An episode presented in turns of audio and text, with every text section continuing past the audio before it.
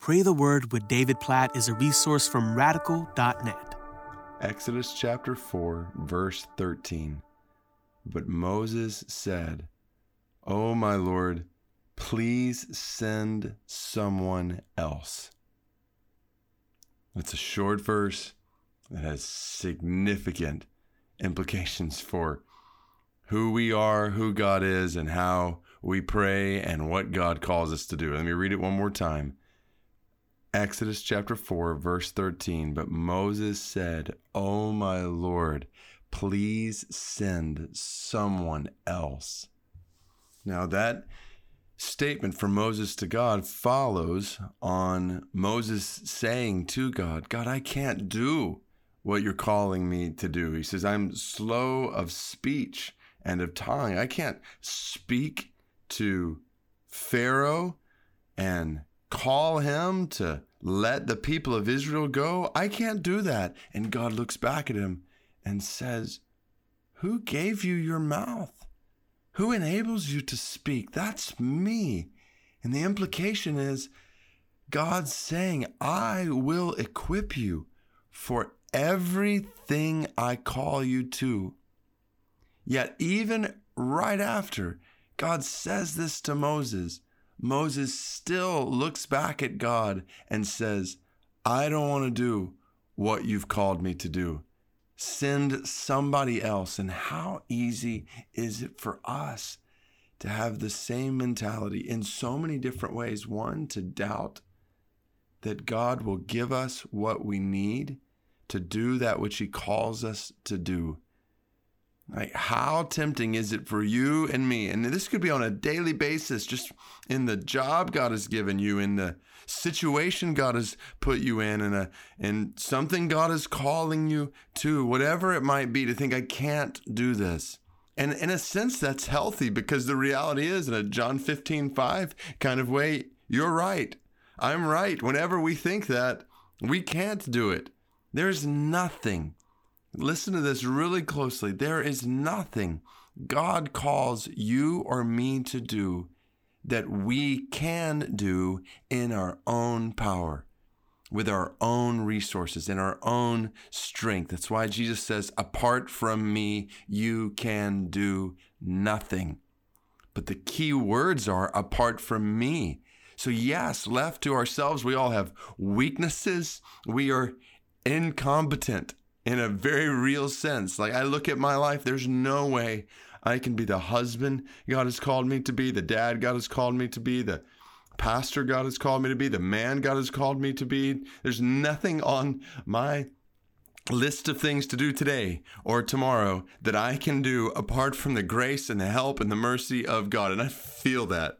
I feel that every day. And I'm trusting you do too. If not, that's pride before God to think you can do what He's calling you to do on your own. You can't. But the beauty is, He is the great I am and He has given you everything you need and will. He promises to give you everything you need. This is Jesus in Matthew chapter 6 saying, Don't worry about tomorrow. My mercies will help you through tomorrow, just like my mercies will help you through today. And yet we're still prone to say, I don't want to do it. We're still prone to turn away from what God is calling us to do. So let's pray in light of this tendency, not just in Moses' mouth and life, but in our own hearts, God, we pray that you would help us to do all that you call us to do. We pray that you would keep us from saying, please send someone else, somebody else do this. God, we trust that you are all wise, you are all sovereign, you are all good, that you have put us where we are right now. God, I just pray that over every single person listening as they are facing trials, as they're facing challenges, as they're walking through difficulties. I pray that they would know that you are with them in the middle of that that there is nothing they can do in the middle of that on their own, but with you, with your power, with your strength, with your joy, with your peace, with your wisdom, with your resources, with your help, that they can do and are designed to do all that you've called them to do. So, God, keep us from saying to you, please send somebody else, which God, I'll confess and along with others say we are prone to do. I have thought many times over this last year somebody else can do this or that. God, I, I praise you for your love for me, your love for us, your wisdom, and for the situations you put us in that make us totally dependent upon you, and for your faithfulness to give us all we need in those situations. And God, on a global scale, as we pray continually for unreached people in the world today, the Dewanga people in India, 0% believing the gospel of hundreds of thousands of people. God, send any one of us, we pray. Not somebody else. Send any one of us, we pray. God, we pray that whoever you call to go to the Dewanga and 7,000 other people groups, that we would go and we would go in the strength you provide.